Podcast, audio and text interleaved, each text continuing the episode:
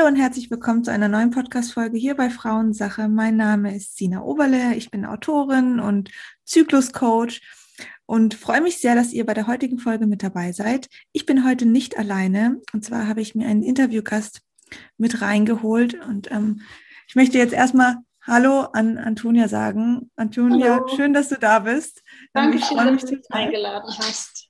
Ja, ich folge dir, ähm, finde deine Beiträge so spannend und dachte, okay, die, die brauche ich bei mir im Podcast. ich ganz kurz, ähm, du bist Antonia Unger, du bist ähm, Birthkeeperin und ähm, Dula.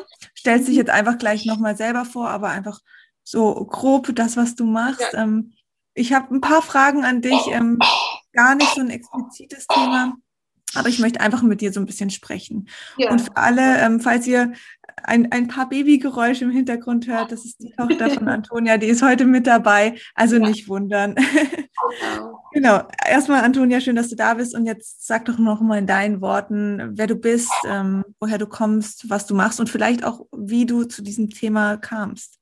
Ja, okay, gern. Äh, genau, also ich bin Antonia, äh, ich bin Dula und Birthkeeper ähm, und begleite Frauen während der Schwangerschaft, unter der Geburt und im Wochenbett. Das ist so ja, eine grobe Beschreibung, das, was eine Doula macht. Mhm. Ähm, genau, und ich arbeite sowohl hier vor Ort, ich wohne in Australien, mhm. ähm, komme aber aus Deutschland, also ich arbeite sowohl hier vor Ort ähm, als Doula und arbeite aber eben halt auch online ähm, und da nur mit deutschen oder deutschsprachigen ja. Frauen ähm, zusammen. Genau. Dein Profil ist ja auch komplett auf Deutsch. Genau, genau. Ja. Mein Instagram-Profil ist auch komplett auf Deutsch, ja. Genau. ja. Und wie kamst du zu dem Thema?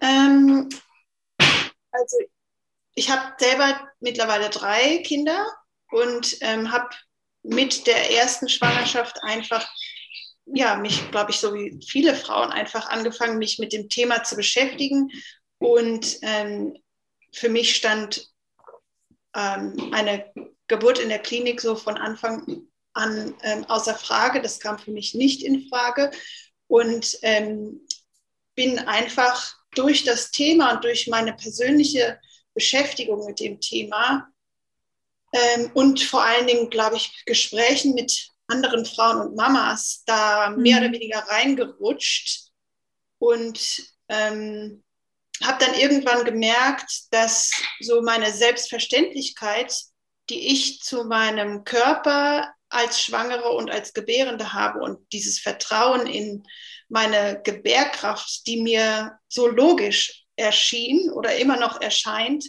dass ich, dass das eben nicht selbstverständlich ist, dass mhm. ich eine Ausnahme bin und mhm. dass viele Frauen oder die meisten Frauen ähm, eben dieses Vertrauen nicht haben, beziehungsweise es ihnen ja auch ein Stück A, aberzogen wird und ihnen dann auch genommen wird in der Schwangerschaft oder einfach mit dem gesellschaftlichen Bild und dem gesellschaftlichen Kontext, den wir so über Schwangerschaft und Geburt haben. Ähm, genau, und habe dann erst angefangen, äh, für Frauen im Wochenbett zu kochen. Mhm. Und ähm, genau, und habe dann irgendwann die über den, ja, bin auch so erst mit dem Dula-Begriff bekannt geworden. Ne? Das ist ja auch ein Begriff oder ein Beruf, der gar nicht so viele Leute kennen, ja. obwohl es ein sehr alter Beruf ist. Oder es ist eigentlich, ne, eigentlich ist es kein Beruf so an sich. Also, oder es ist einer und es war mal weiß, aber was du meinst. Ja. Begleitung ja. von Frauen unter der Geburt einfach so früher so ganz normal war und dass mhm. es dazu gar keine Berufsbezeichnung brauchte.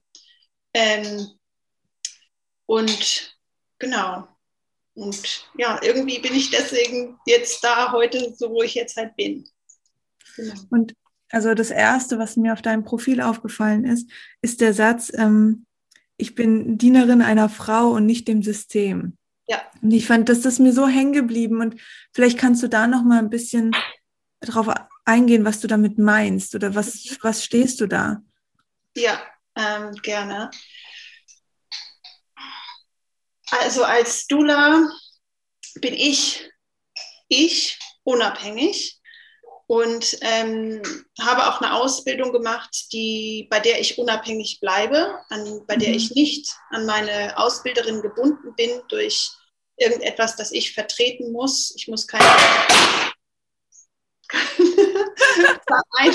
sorry, kein, ähm, ne, ich muss meine Ausbilderin nicht vertreten, ich muss ähm, keinen Verein vertreten, sondern bin mhm. komplett unabhängig. Ich bin auch nicht an äh, das System gebunden, also an das Geburtshilfesystem durch irgendwelche mhm. Regeln gebunden, ähm, wie zum Beispiel eben Hebammen es heute sind, dass die bestimmte Regeln erfüllen müssen, Geburten nur unter bestimmten Bedingungen ja. betreuen dürfen ähm, und dass sie, dass, dass ähm, andere Geburten eben häufig im Krankenhaus zum Beispiel stattfinden ja. dürfen und von der Hausgeburt zum Beispiel ausgeschlossen werden.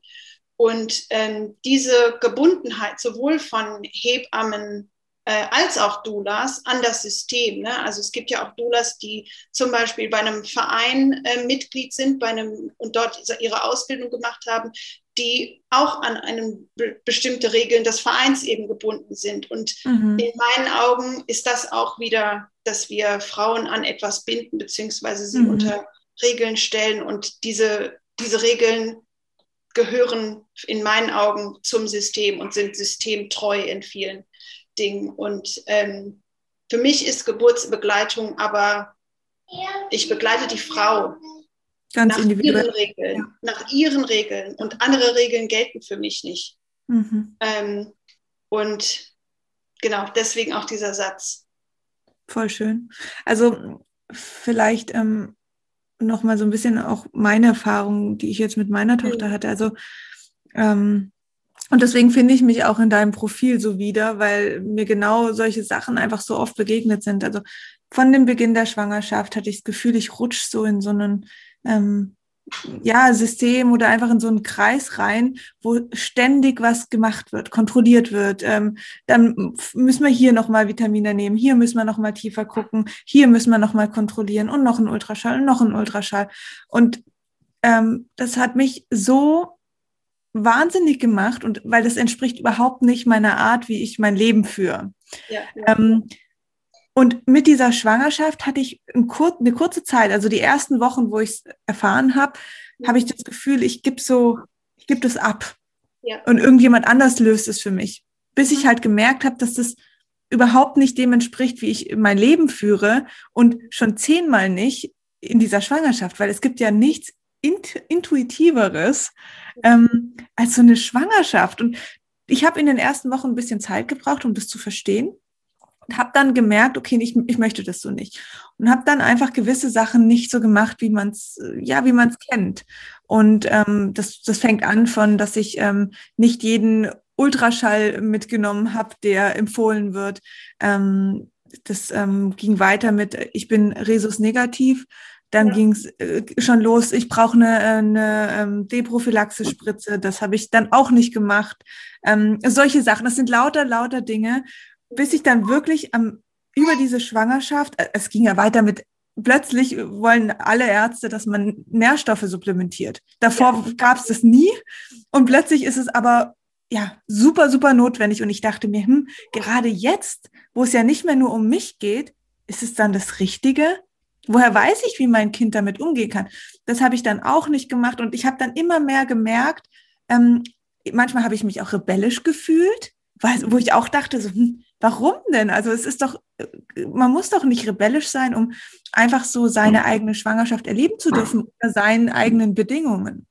Ja. Ähm, bis dann natürlich auch, ähm, ich weiß nicht, ob du es auf dem Profil gesehen hattest, ähm, aber ich habe hatte auch eine Hausgeburt und ähm, das war eine sehr, also ich wollte immer eine Hausgeburt, aber auch das war wieder so, oh, ja, und hier und da muss man und hier muss man schauen und du, du, du, bis ich dann irgendwann zwei Wochen vor der Geburt gesagt habe, und Gott sei Dank meine Hebamme fürs Wochenbett war die einzige hier in der Stadt, wirklich die einzige, die ähm, Wochen, äh, die eine Hausgeburt betreut. Und ich habe sie gefragt, hey, hast du Zeit, können wir das bitte machen? Ja, ja, ja. Und dann hat es Gott sei Dank alles so geklappt und ich bin so froh darum. Ähm, das kann ich mir vorstellen. Und ich dachte mir, wow, und es geht ja dann weiter, wenn das Kind dann zur Welt kommt und dann mit Vitamin D und Vitamin K und ähm, dieses ganze Resus-Thema, das uns ja ständig begleitet hat. Und es hat einfach nicht mehr aufgehört und es hört auch jetzt nicht mehr auf mit den ganzen U-Untersuchungen, die wir in Deutschland so haben ähm, und Impfungen und hier und da und da. Und ich habe das Gefühl, ich habe gar keine Zeit, ähm, mir Gedanken zu machen, in mich reinzuspüren, was ist da das Richtige. Ähm, und mir wird es so genommen, dass mir jemand anderes sagt, das ist das Richtige für dich und das ist das Richtige für dein Kind. Und wenn du das nicht machst, dann bist du keine gute Mutter, du bist fahrlässig oder, oder, oder. Und es war ganz, ganz schlimm für mich. Und ähm, ich musste mir tatsächlich meinen eigenen Weg teilweise erkämpfen, ob es jetzt bei Ärzten ist, ob es äh, familiär ist, Freundeskreis. Ähm, und das finde ich traurig. Das finde ich traurig, weil egal was passiert, ich bin ja auch die Person, die damit umgehen muss im Endeffekt. Und das fand ich bei deinem Profil einfach so, so, so toll, weil du die Dinge aufgreifst, also wie zum Beispiel äh, Vitamin K. Jeder geht davon aus, das ist das Nonplusultra, das braucht man, das ist einfach so. Ähm, und du greifst es auf und thematisierst es einfach nochmal und man kann für sich rausziehen, okay, ist es jetzt das Richtige oder nicht? Und das finde ich super, super wertvoll. Ja, ich glaube einfach bei diesen Dingen, äh, Frauen werden halt auch überhaupt nicht aufgeklärt. Ne? Ja. Dann geht in diese Frauenpraxis rein und dann werden diese Dinge, die man dort machen kann, ja. ähm, als gegeben dargestellt. Ja. Ne? Man bekommt eine Liste und da steht drauf, in der so und so vielen Woche diese und jene Untersuchung und diese und jenen Test und, und so weiter zu machen. Ne? Ja. Und den Frauen wird überhaupt nicht gesagt, äh, dass, das, dass das eine Möglichkeit ist, ja. dass das etwas machen ist, mach, ist, was sie machen können, wenn sie es wollen. Dass das aber nicht von Gott gegeben sozusagen ist. Ne? Ähm, und das wird denen nicht gesagt. Das kann ja auch prima abgerechnet werden, wenn, ähm, mhm. wenn, die das, wenn das alles schön brav gemacht wird. Und ähm, da muss man auch keine Diskussionen führen. Man muss, hat, kann Zeit sparen, weil man niemanden aufklären muss. Und ähm, genau, so viele Frauen sind einfach erstaunt, sagen, mhm. das hat mir niemand gesagt, das wusste ich gar nicht. Ja. Ähm, genau, und deswegen ist es mir auch total wichtig, viele Themen anzusprechen, beziehungsweise auch einfach mit, ähm, ich will gar nicht sagen Aberglauben, aber einfach Unwahrheiten mhm. zu räumen. Weil es gibt auch so viel Schmarrn, der da verbreitet wird. Ja. Du möchtest Schätzchen. Das. Ähm, ja, Unfug, der da verbreitet wird und wo die Frauen tatsächlich glauben, dann, das war notwendig, ja. obwohl es einfach, Entschuldigung, aber erstunken und erlogen ist. Mhm.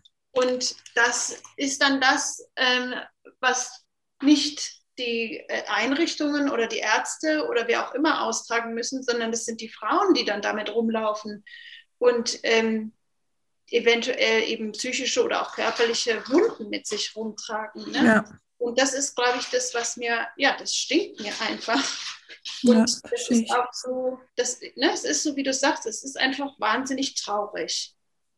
Was glaubst du denn, also was mir halt immer wieder auffällt, ist, also auch durch Nachrichten, die ich von anderen Frauen bekomme, die schwanger sind, dass sie halt viele Ängste haben. Also sie haben Ängste, was falsch zu machen, die falsche Entscheidung zu treffen, eben nicht ähm, sage ich mal, der Norm jetzt da einfach nachzugehen und ähm, obwohl sie es spüren, obwohl sie selber merken, nee, das ist jetzt nicht so oder das brauchen wir nicht. Aber sie trauen sich da oft einfach nicht, das auszusprechen oder diese Entscheidung für sich und das Baby zu treffen. Was glaubst du, wo das herkommt? Ich glaube, das liegt ganz stark einfach auch an unserer persönlichen Erziehung, ne? mhm. äh, wie wir im Elternhaus aufgewachsen ja. sind ähm, ob das uns erlaubt war, überhaupt Dinge in Frage zu stellen, beziehungsweise unsere Meinung zu äußern oder unseren eigenen Weg zu gehen. Aber es liegt auch einfach, ne, es ist auch ein gesellschaftliches Problem, ähm, dass das einfach so von uns erwartet wird, dass wir die Dinge einfach so machen, wie sie uns gesagt werden und dass wir, ähm, ne, das Geburt oder Schwangerschaft, ähm, das wird als was etwas dargestellt, was man kontrollieren muss, wo ganz viel mhm. schief gehen kann. Äh, was ne, eine Geburt ist, äh, wird als sehr schmerzhaft und ähm, schlimm und gefährlich dargestellt. Und natürlich will man dann nichts, ne, man will ja nie was falsch machen oder seinem mhm. Kind irgendwie was nicht gut machen. Ähm, und ich glaube, deswegen ist es auch so schwierig, weil dass die Frauen das dann auch aussprechen, beziehungsweise für sich einzustehen. Ähm, und dazu kommt natürlich auch, dass sie gar keine Begleitung haben. Ne? Also sie mhm. haben auch niemanden, mit dem sie darüber sprechen können. Innerhalb der Familie sind vielleicht die Frauen oder Menschen anderer Meinung, eventuell ist der Partner mhm. sogar anderer Meinung und sagt, nee, nee, um Gottes Willen, wir gehen ja. jetzt ins Krankenhaus oder zum Arzt, das muss alles so sein. Ähm, eins zu eins Begleitung ähm, unter der Geburt ist auch nicht da. In der Schwangerschaft, ähm, ja, habe ich ja schon gesagt, ne, da wird man beim Frauenarzt schnell durchgenudelt. Mhm. Und, ähm, da ist auch, ne, es ist gar kein Ansprechpartner da. Menschen, die sich Zeit nehmen, die Zeit haben, die, ähm, die auch ein, die selber persönliches Wissen haben, die einen aber auch in die richtige Richtung oder in irgendeine Richtung schubsen können, damit mhm. sich die Frau selber weiterbilden kann, damit sie ihre eigenen selbstbestimmten Entscheidungen treffen kann, wie auch immer die ausfallen. Ne? Ja. Ähm, aber es ist einfach, ne, es fehlt auch einfach an, an echten Informationen. Mhm. Voll. Und ich, ich glaube, das, das Tolle an, an einer Dula ist natürlich auch nochmal, dass, also mir ist es selber aufgefallen, ich hätte so oft einfach gerne jemand an meiner Seite, also eine Frau an meiner Seite gehabt, die, die einfach eine klare Stärke aufweist. Weil ich hatte oft in der Schwangerschaft das Gefühl, also ich hatte zwar immer ein Vertrauen und eine Intuition, aber bin ja auch manchmal so ein Fähnchen im Wind gewesen. Das waren vielleicht auch manchmal die Hormone, dann hatte man vielleicht doch auch Ängste, die man halt schon immer mit, mit sich rumgetragen hat, die dann noch verstärkt hochkamen. Und ich finde das gerade das Schöne an der Dula, diese mentale ja, Unterstützung zu bekommen. Hebammen machen da natürlich auch einen ganz tollen Job, aber ähm, ja, oft ist es da, wie du sagst, ja auch so ein bisschen, man, A, haben wir, also ich weiß nicht, in Deutschland ist es ganz krass, es ist ja super schwer, überhaupt eine Hebamme zu kriegen. Dann hat die so viele Frauen, dass sie natürlich immer nur noch irgendwie rumrennen und hetzen muss. Und viele, ja, müssen sich natürlich auch absichern auf gewissen Sachen und sagen dir nicht, ja, mach, mach das so, wie du denkst, sondern sie müssen was eben, ja, empfehlen, sage ich mal so, um halt selber auch in einem sicheren Bereich sich noch zu bewegen. Ähm, und das finde ich einfach, das finde ich schade, weil das, das nimmt uns gerade in diesem, in diesem, ja, in der, in der Schwangerschaft so ein bisschen die, die Unterstützung, die, die man früher vielleicht als Frau noch viel stärker hatte, weil Oma da war, Mama da war, ähm, ältere Schwestern da waren ähm, oder andere Frauen aus dem Dorf, sage ich jetzt mal, die da einfach unterstützt haben. Ähm, und ja, das, das fehlt. Und ähm, meine Mutter zum Beispiel, ähm, die hat schon versucht, für mich da zu sein, aber die hatte einen ganz anderen Prozess. Sie war sehr ärztebegleitet in der Schwangerschaft. Dann war, ähm, dann hatte ich, ähm, also ich habe mich halt nicht gedreht. Das heißt, mein, mein, ich, ich, ich saß sozusagen ganz normal im Bauch und der Kopf ähm, ist nicht nach unten gegangen. Das ähm, bedeutet, sie hatte dann natürlich automatisch einen Kaiserschnitt. So war das halt einfach oder so ist es heute ja auch immer noch.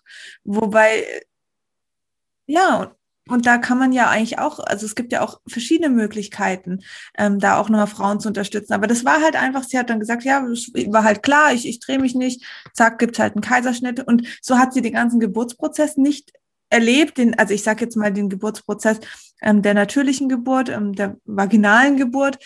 Ähm, und konnte mir dann auf, auf dieser Seite auch nicht irgendwie helfen. Und immer wieder hat sie gesagt, ja, ich hatte das halt so nicht, ich hatte das halt so nicht. Und da habe ich auch wieder gemerkt, dass ich hätte so gern einfach eine Frau gebraucht an meiner Seite, die das so erlebt hat und die mich da einfach stärkt. Deswegen finde ich das Thema Dula mega, mega schön. Ähm, du hast ja auf deinem Profil auch über die Gabe von Vitamin D und ähm, Vitamin K geschrieben. Kannst du da vielleicht noch mal ein bisschen was zu sagen, was da dein, deine Meinung drüber ist oder die aktuelle Lage, weil es ja doch einfach sehr schnell verabreicht wird? Genau, also ich glaube, ich habe gar nicht, ich habe zu Vitamin K habe ich was geschrieben. Vitamin ja, stimmt. Bin ich mir jetzt nicht so sicher, aber kann ich auch gerne was zu sagen. Janine? Gerne, ja. Ähm, genau, also Vitamin K wird in vielen Fällen. Ja, ich. ja, guck mal, das, ich weiß. Ich weiß, du willst das Flaschenspiel spielen. Das geht, jetzt aber gerade nicht. Ja, Ähm, genau, also ich glaube auch über ähm, Vitamin D weiß ich gar nicht, ob ich da was geschrieben habe oder nicht, aber über Vitamin K ganz bestimmt, genau, und ähm, beides, ne, Vitamin K oder D, ähm, wird ja meistens äh, einfach so verabreicht, beziehungsweise auch einfach als gegeben dargestellt. Das machen wir einfach mhm. so. Mhm. Und ähm, die Frage ist aber halt, ist das unbedingt nötig ja. oder will die Frau das überhaupt? Ne? Ähm, und was ist, das ist so, sollten wir uns bei, bei allen Dingen eigentlich so fragen, ne? was ist so der, unser Nutzen daraus?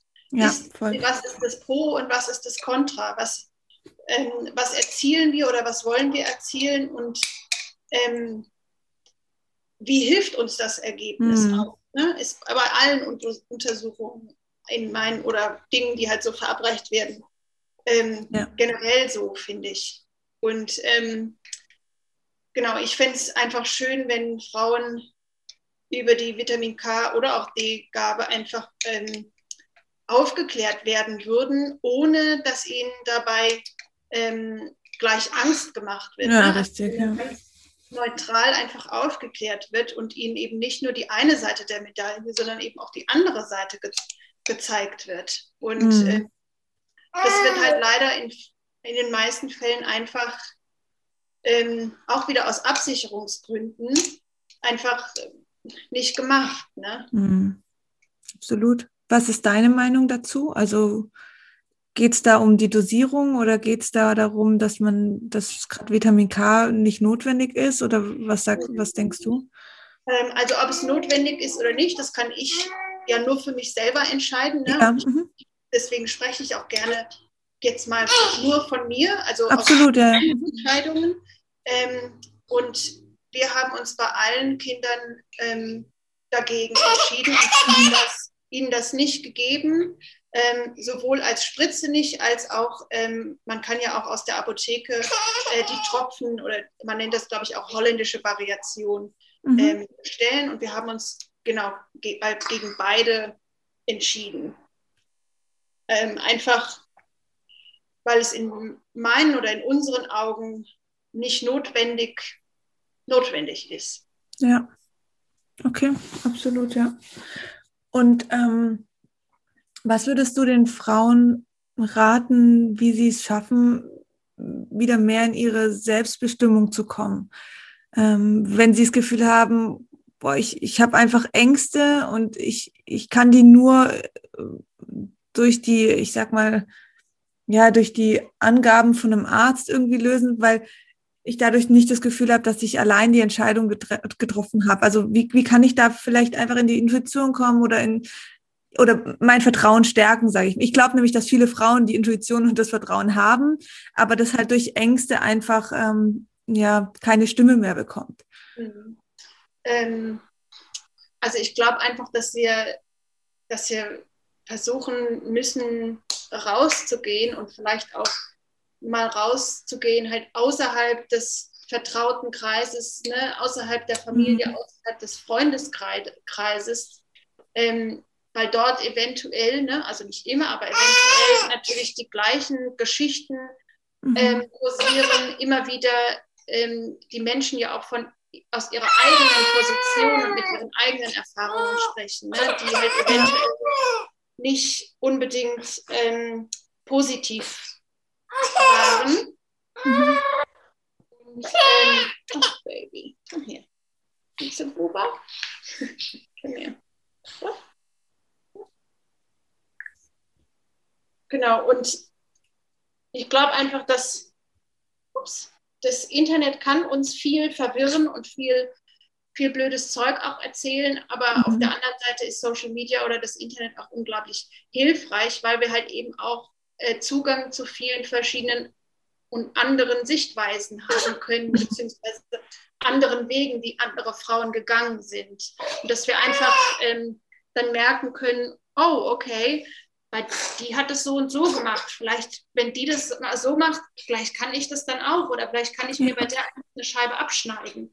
Ja. Und ähm, das ist sowas, wo ich, einfach ähm, genau Social Media ähm, einfach total mag, weil man mit vielen anderen Dingen einfach so in, in Berührung kommen kann. Absolut. Voll. Und was ist, wenn, wenn der Partner eben diese Ängste hat? Ich finde das auch nochmal, weil natürlich will ich, dass mein, mein Partner genau dieselben Ansichten teilt und es ist ja auch sein Kind und er geht ja auch auf ja diese Schwangerschaft mit.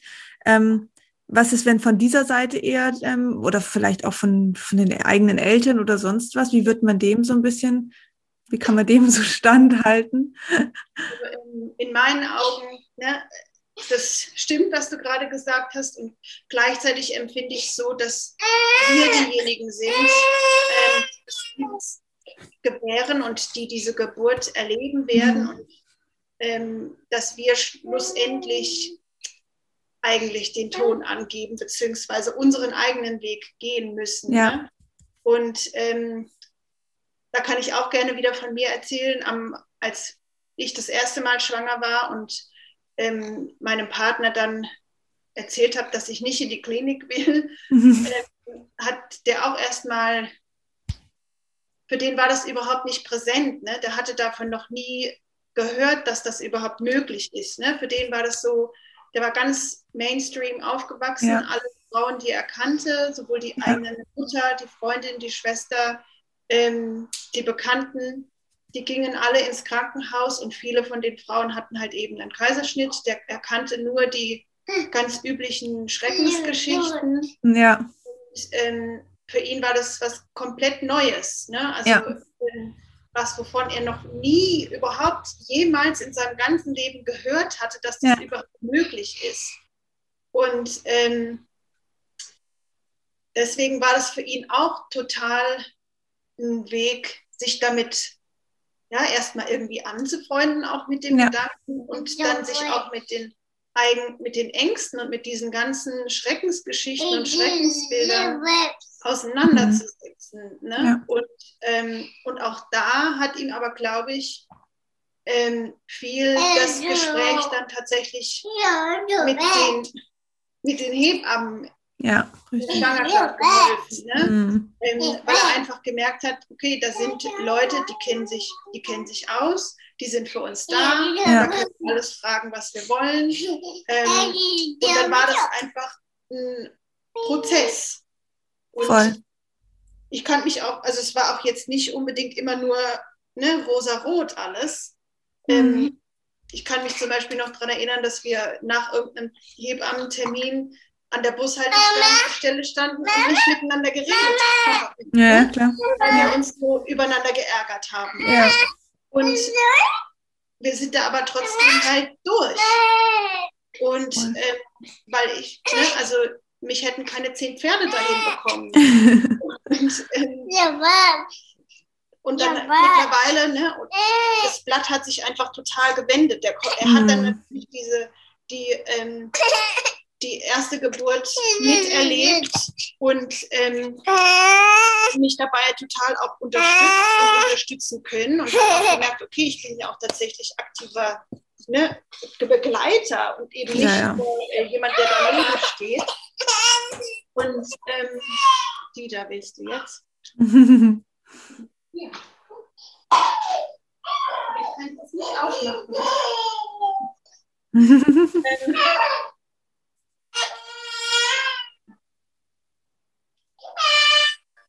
Oh.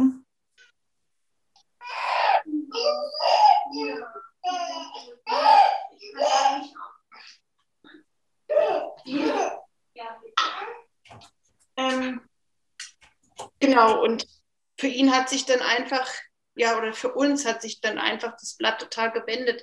Mhm. Und ähm, mittlerweile ist es genau umgekehrt für ihn. Ne? Also ja. Hans ist totaler Verfechter oder Befürworter einfach von ähm, Hausgeburten mhm. und kann sich das anders gar nicht mehr vorstellen.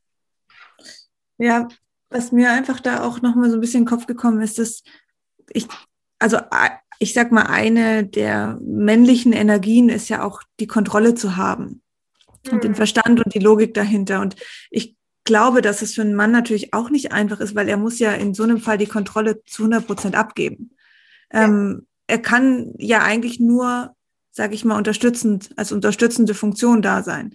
Und ähm, ich glaube, das ist für viele, also ich hatte mit meinem Partner gar kein Thema, was das betrifft, aber ich höre das eben ganz oft. Und ähm, ich habe mich manchmal so gefühlt wie, ah ja, interessiert es dich überhaupt? Weil er mir halt alles sozusagen überlassen hat. Ähm, Im Endeffekt fand ich es sehr schön, weil das war kein Desinteresse, sondern das war einfach, ey, du, du machst dein Ding und ich vertraue dir da. Ich habe es in manchen Situationen falsch aufge... Ja, oder habe mich vielleicht dann halt nicht so unterstützt gefühlt, wie ich es vielleicht manchmal mir gewünscht hätte.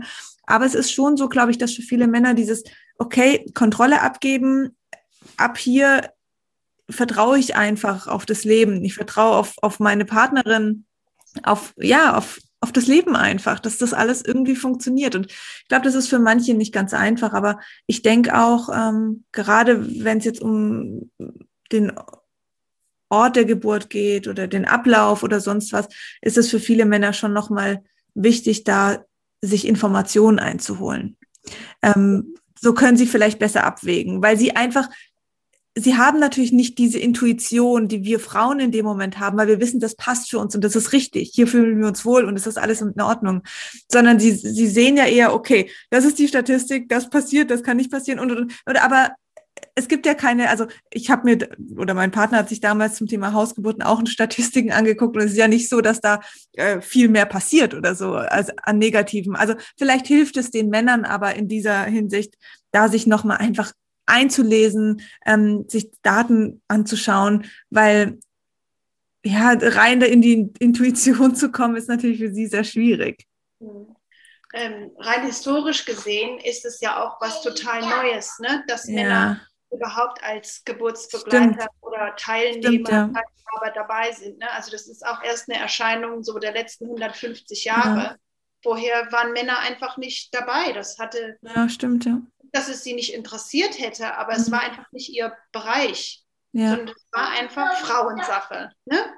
Und, ähm, Sehr schön. ja. Und das auch überhaupt nicht bewertend oder, oder ja. ausschließend oder irgendwie sowas, sondern das war einfach so. Und erst ja. ähm, so mit der ähm, Modernisierung und der Industrialisierung kamen Männer äh, erst vor allen Dingen als, ne, als Bader oder als äh, ja. Ärzte überhaupt erst in den Geburtsbereich rein. Ja. Vorher waren ja auch die ne, Hebammen waren ja oder Geburtsbegleiterinnen waren ja auch immer nur weiblich. Ja. Und das waren sie über Jahrtausende hin. Ne? Und ähm, und ich weiß nicht, zum Beispiel bei deiner Mutter oder bei meiner Mutter, bei ihrer Geburt war es auch noch so, dass die Männer draußen gewartet haben. Ja. Ja? Ähm, mhm.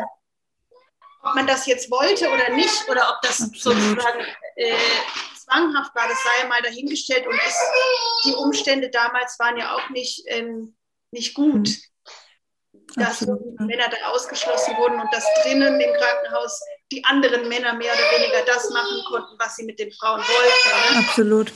Ähm, Absolut. Ne, das, deswegen ist es vielleicht auch einfach nicht unbedingt etwas, ja, was mhm. komplett Neues für mhm. sie. Das, ne, das ist jetzt sozusagen erst die erste, zweite Generation ist, die sozusagen so richtig mit eingebunden ist. Und ja. dass es vielleicht auch irgendwas ist, was so gegen ihre primale Natur geht. Ne? Und mhm. ohne, also ohne Bewertung oder ohne, dass man irgendjemanden in irgendwelche Rollenbilder reinquetschen ja. sondern das war einfach so. Und mhm. ähm, ich, vielleicht ist es auch deswegen einfach nochmal ja, Neuland.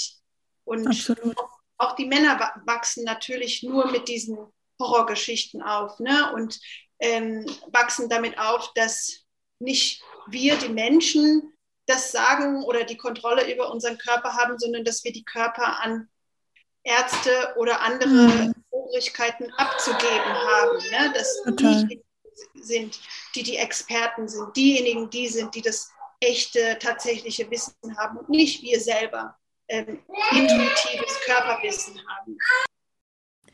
An dieser Stelle muss ich kurz noch einen Nachtrag machen. Und zwar musste ich den letzten Teil von einem Interview mit Antonia leider wegschneiden, weil die Internetverbindung nicht mehr gut war. Aber wir haben uns in dem Part sowieso nur noch verabschiedet. Ich möchte euch an dieser Stelle auch nochmal ähm, das Profil, das Instagram-Profil von Antonia ans Herz legen. Ich verlinke euch das in den Show Notes. Möchte mich ganz herzlich bedanken, dass ihr zugehört habt. Und ähm, auch an dieser Stelle noch sagen, danke, dass ihr ähm, ja, die Folge trotzdem angehört hat, auch wenn die kleine Tochter von Antonia im Hintergrund sich immer mal wieder gemeldet hat. Ich habe mir lange überlegt, soll ich das Interview so veröffentlichen, aber ähm, bin dann einfach zu dem Entschluss gekommen, dass es vollkommen in Ordnung ist und dass man als Mama eben nicht immer die Möglichkeit hat, ja, das, das Kind zu jemand anders zu geben, um seiner Arbeit nachzukommen, sondern dass man manchmal koordinieren muss und flexibel sein muss. Und deswegen ist das Interview eben mit der Tochter von Antonia entstanden. Und ich hoffe, es war trotzdem für euch angenehm zu hören und ähm, ihr habt inhaltlich was mitgenommen und wünsche euch einen wunderschönen Tag und wir hören uns nächsten Mittwoch wieder. Macht's gut!